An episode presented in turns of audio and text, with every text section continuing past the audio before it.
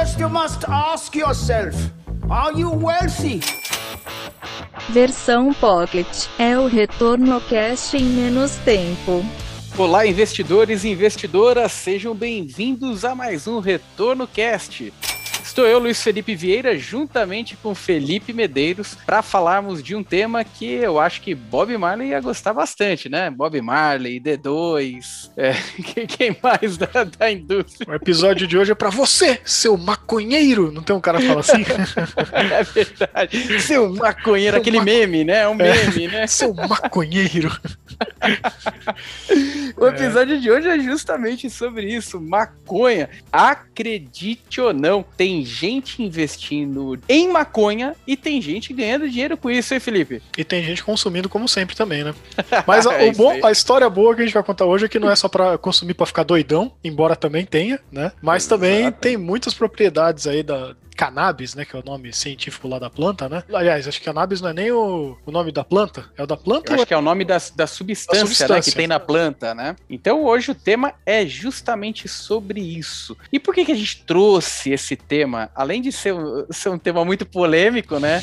E a gente gosta de uma polêmica de vez em quando aqui, é porque cada vez mais a gente vai ver, sim, alternativas de investimentos das mais diversas aqui no Brasil, em um país com taxa de juros juros baixa, com capacidade de investimento, as alternativas de investimentos acabam sendo bastante sofisticadas, né? Ou vão se sofisticando na linha do tempo. E uma das alternativas hoje, inclusive já tem gente que aplica nesse tipo de estratégia, né, Felipe? É, já existe esse tipo de estratégia no mercado brasileiro. Então, quem quer investir em maconha, não precisa até ser vendedor de bica, né? Pode, pode investir em alguma das é, alternativas. Esse a gente recomenda que não faça, tá? Esse aí não é uma boa opção de investimento. Dizem que dá muito retorno, mas também dá muito problema. O risco, né? O é, risco, entra, risco é muito alto. Não entra nessa, definitivamente a gente não, não compactua com essas coisas. Mas, por outro lado, né, uma das coisas que o gatilho que nos trouxe para falar desse assunto é que, embora lá fora a gente saiba que essa discussão já está bem mais desenvolvida, sei lá, Holanda há muito tempo, Canadá há muito tempo, aí mais recentemente os Estados Unidos, estado após estado, está liberando cada vez mais lá, tanto para usos medicinais, que a gente vai falar aqui, quanto para o que eles chamam de uso recreativo, que é fumar para se divertir, né? Tá sendo liberado cada vez mais. E aqui parque no... de diversões, né? O parque de diversões ali, né? Exatamente, né? E aqui no Brasil, não sei se foi abafado por Bitcoin, por CPI, por um monte de coisa que tá rolando, né? Mas para quem acompanhou, teve uma discussão aí bem grande, embora tenha sido suspensa a votação nesse primeiro momento, mas que vai voltar em breve, dá permissão, legalização para uso é, medicinal. E tem propriedades muito interessantes aí, em vários estudos, em vários tratamentos em cima disso, né? É, muita gente, inclusive, levanta essa bandeira de que seria até melhor controlado o fluxo né, de drogas, principalmente é, essas drogas que têm um sentido, sim, tem uma parte científica fundamentada para tratamento de doenças, como a cannabis, e que teria um controle muito mais efetivo o governo, né? A gente teria um, um mercado paralelo muito menor do que o atual. É igual a indústria de cigarro, né? A indústria de cigarro, o paralelo é muito menor do que a indústria de fato que atua atua né, no, no mercado, já que é uma droga é, legalizada. É, é mas a questão. A, a, velha história do. Quando os Estados Unidos tentaram fazer a lei seca, né? E que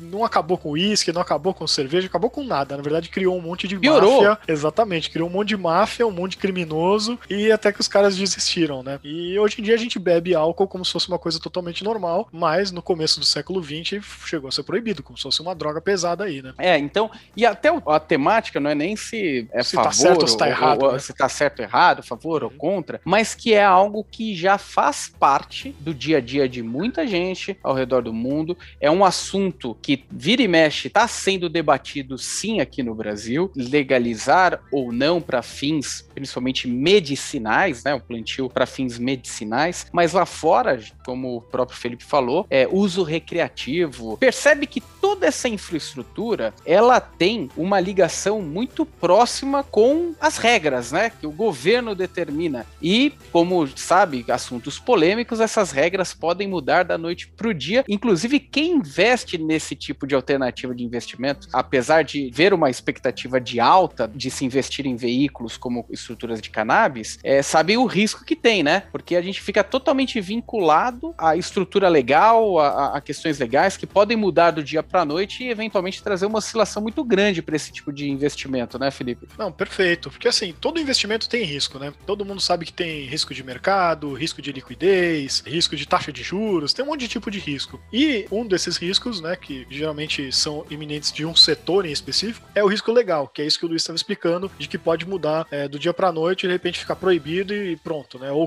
tem que cobrar super taxas, ou vai ter que ter uma burocracia nova que vai inviabilizar o negócio. Então, nesse aspecto, como é uma coisa muito nova, esse risco acaba sendo bem alto, embora né, é, os investimentos que tem disponíveis nessa área hoje são em países que são um pouquinho menos bagunçados que nem o Brasil, que cria e descria lei todo dia ali e você não tem nenhuma segurança jurídica, né? Então, como até aqui dos investimentos que a gente vai falar, boa parte está concentrada em Canadá e Estados Unidos, então a gente espera uma estabilidade um pouco maior dessas leis que foram aprovadas, né? Não, perfeito. Até tem alguns dados importantes aqui. Segundo o head da XP, o grande potencializador do mercado de cannabis é o avanço da regulação americana, justamente o que a gente acabou de, de comentar. Hoje, 33 estados americanos permitem o uso medicinal da cannabis e 11 autorizam também o uso recreativo. Então, entre os 39 estados que não aprovaram o uso recreativo, 15, né, descriminalizaram o uso pessoal. Assim, ao todo, três dos 50 estados americanos proíbem o uso da maconha, seja para fins recreativos ou medicinais. Isso mostra o avanço. Por isso que muita gente tem acreditado e tem apostado muito nesse tipo de indústria e muito nesse tipo de investimento. Logicamente, aqui a gente está falando de longo prazo, uma volatilidade alta, mas acaba sendo uma alternativa de investimento totalmente fora dos padrões convencionais, né? Para quem quer apimentar lá, correr um pouquinho mais de risco. Aqui a gente não está falando de relaxar, porque a volatilidade vai acontecer. Com né? certeza. Investir aqui em,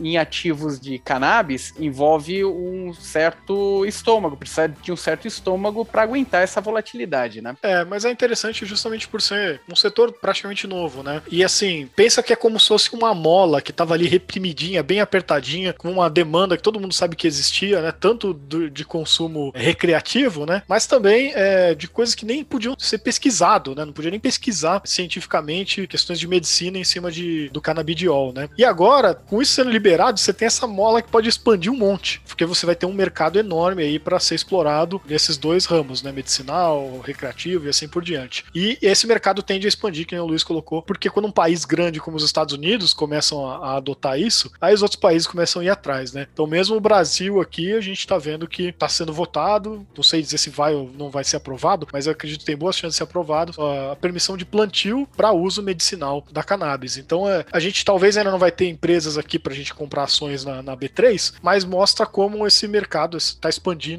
no mundo todo, inclusive aqui no Brasil. Então, é uma alternativa interessante para você diversificar mais sua carteira num novo setor que até então não estava disponível, né? É, mas se for investir, não conte para sua avó, né? ela vai, ficar, vai, vai, brigar com você. Exatamente, exatamente. Mas aí, como é que a gente faz para investir nisso, né, Luiz? Como que a gente tem algumas alternativas já disponíveis é, e bem simples do investidor começar a aplicar nesse mercado, né? Perfeito. É, hoje, principalmente duas estruturas que são a, a, as mais conhecidas permitem esse acesso, inclusive até facilitado. Uma é a estrutura da XP, que lançou aquele trend é, cannabis, que é um fundo que ele está perseguindo uma ETF lá fora vinculada a cannabis. É só para a gente ter uma ideia de magnitude, esse fundo ele tem mais de 100 milhões de valor investido, tá? Então é, não é não é assim tão pouca gente que, que não tem interesse, mas se a gente vê a evolução do interesse, que é o mais interessante, porque se a gente pega o volume investido lá em janeiro, se a gente pega o patrimônio aplicado em janeiro de 2021, o fundo tinha 41 milhões aplicados, e se a gente pega o valor hoje são 104 milhões aplicados. Ou seja, dobrou aí em espaço muito curto de tempo. Então, muita gente interessado nesse tipo de investimento, nessa, nesse tipo de alternativa, é, como forma aí de também rentabilizar o seu portfólio, né? Exatamente. E assim, esses fundos aí são bem interessantes porque, é, apesar de investir no setor de cannabis, né, eles têm ali uma boa diversificação de, não seriam subsetores, mas dos usos desse, do canabidiol, como a gente estava explicando. Então, se pega aí, por exemplo, esse fundo da XP, né, que é o Trend... Trend Cannabis trem de cannabis, né? Ele investe 100% do dinheiro dele numa ETF chamada MJ, né? De marihuana, né? Imagina, né? Mas é, é essa ETF que, que, é negociada lá nos Estados Unidos, tá? E essa ETF, ela tem uma composição que é o seguinte: 50%, 51% é, aqui do relatório mais recente, se não me engano é de abril, tá no setor farmacêutico. Então, a gente já sabe que é para desenvolvimento de medicamento baseado no canabidiol. 27,5, 27,5 aqui por cento é na indústria de tabaco. Então, seria o uso mais recreativo. E depois você ainda tem mais é, uma série de outros setores ali, ó. É, produtos de papel, fertilizantes, tem até questão aqui de agricultura e biotecnologia, coisa que a gente conversou no, no retorno cast anterior. Então, apesar de estar investindo em cannabis, você também está diversificando em outros setores que esse tipo de, vamos colocar aí, commodity, né, tem possíveis ramificações aí de negócios, né. E sobre localização, né, exposição do é, ponto de vista de países, porque tem esse risco legal que a gente comentou, nesse caso da ETF, 42% das empresas é, que compõem a ETF, a sede delas é nos Estados Unidos mesmo, 37% é no Canadá, quase 17% ali é no Reino Unido, e aí o restante ali, basicamente Suécia e Japão. Então ainda tem uma concentração grande de regiões, mas como a gente estava falando, são países que não são, não tem essa insegurança jurídica de ficar mudando a legislação do dia para noite, como é aqui no Brasil, né? Então tem diversificação e é uma, são países aí que tendem a ter um pouquinho mais de estabilidade para dar um pouco, diminuir pelo menos um pouco esse risco legal que a gente estava comentando, né, Luiz? Não, perfeito. E eu falei do trem de XP e não falei do vítreo cannabidiol, que saiu da posição de 80 milhões aplicados em janeiro de 2021 e hoje possui mais de 200 milhões aplicados, ou seja, crescimento da indústria indústria como um todo, né? Se a gente somar os dois, os dois fundos de cannabis ali, tem 300 milhões de reais, mais de 300 milhões de reais é, investidos nesse tipo de estrutura, nesse tipo de indústria. E eu vou falar uma coisa, viu? Vou confessar uma coisa, Felipe. Acho que esse assunto me deu fome. Ó, pessoal, aqui fazer um disclaimer que a gente não fez esse episódio doidão, tá? A gente tá aqui, tô bebendo aguinha, totalmente aqui conservador, quietinho na minha. Inclusive, a gente tá gravando, porque tem alguns episódios episódios que a gente grava à noite, né? Isso aí a gente tá gravando no meio do dia, então aí não dá nem pra gente tomar uma cervejinha. Exatamente, isso aqui é totalmente careta esse episódio. Exatamente, mas a fome deu. É. então fica aí uma dica como alternativa aí de investimentos para os curiosos que quiserem saber um pouco mais. Lá no nosso site Mais Retorno você consegue encontrar mais detalhes aí dessas estruturas de investimentos. Para quem ainda não conhece, o nosso site maisretorno.com, só entrar na parte de comparação de fundos de investimento. E se você tem já esse fundo na tua carteira, quer saber um pouco mais, quer algum assunto aleatório, manda pra gente no retornocast@maisretorno.com. Obrigado, pessoal, até a próxima e eu vou comer. Valeu, um abraço. Você ouviu Retorno Cast Pocket.